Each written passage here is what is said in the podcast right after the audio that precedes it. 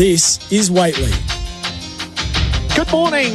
It's a rainy Tuesday afternoon here in Las Vegas. The AFL has announced its adjustments for season 2024. It was inevitable and appropriate that the league would adjust its laws to ensure, should the Maynard Brayshaw collision ever happen again, it would result in a suspension.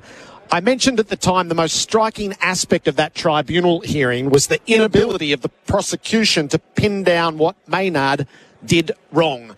There was a lot of what the Collingwood defender could and perhaps should have done, but there was no direct breach of the law in what he actually did. Some would dismiss this as symbolism, but this is how law evolves. You see the failing, you tighten the rules, and the next time it's tested, they hold up. This year, players are on full alert regarding the dangerous tackle. Last season, we thought we saw 32 suspensions, totaling 43 weeks, in a crackdown that was never declared and surprised and confused the participants through much of the year. Now we have a very clear picture of the duty of care, and difficult though it might be at times, players know how they have to temper a tackle to avoid it becoming dangerous. The bounce survives one would hope that thought has been given to ensuring that our best decision making umpires aren't disqualified from the most important games because of their physical capacity to bounce. The simple and sensible adjustment has been made to selection 23 players to be picked and then nominate the sub from that squad. We'll have four interchange and the sub as the convention continues. And the whistling problem we didn't really know we had has been resolved. Excellent work. Straight A's.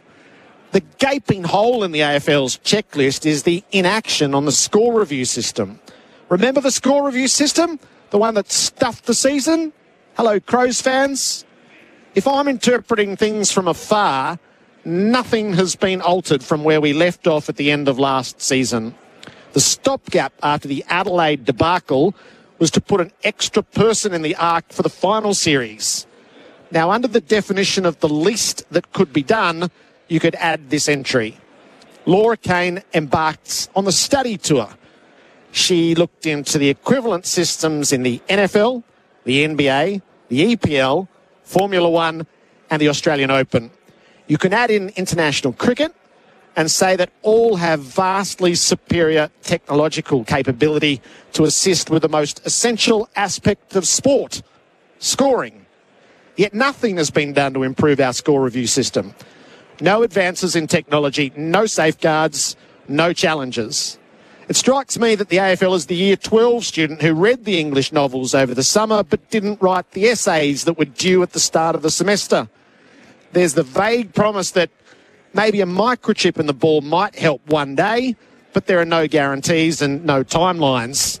And nothing in 2024 that will enhance a system that has repeatedly failed since its inception and played a major role in how last season panned out. That's an F. And that's a pattern of behaviour as the AFL again flunks the score review exam. Here's Laura Kane with Sam and Kane. Yeah, so the, the ball has a chip in it that picks up a whole heap of different data points and different information. So uh, there's there's a stream around the game itself. So it's tracking things like congestion and ball speed. We don't have direct metrics for either of those two things. And how can we start to understand where the ball's going, how quickly it's going, and where the players are relative to the footy? So there's a football performance game analysis stream to it. In terms of score review, most of it uh, centres around what it tu- what the ball touches and also what lines it crosses. And so it's quite um, quite good in terms of uh, tracking when the ball has crossed the line, and if anything has happened to the ball when that ball has crossed the line, say a um, a, a, slight finger or a post mm. brush, mm. uh, it can pick that up. So yes, the idea is that the technology um, is instant, and I saw it in action the other day, uh, and tells our officials what has happened. So we just need to work out how much testing we need to do to make sure that we're confident to use that technology in officiating. But uh, we've already started using it in, in terms of uh, data collection from a game analysis perspective.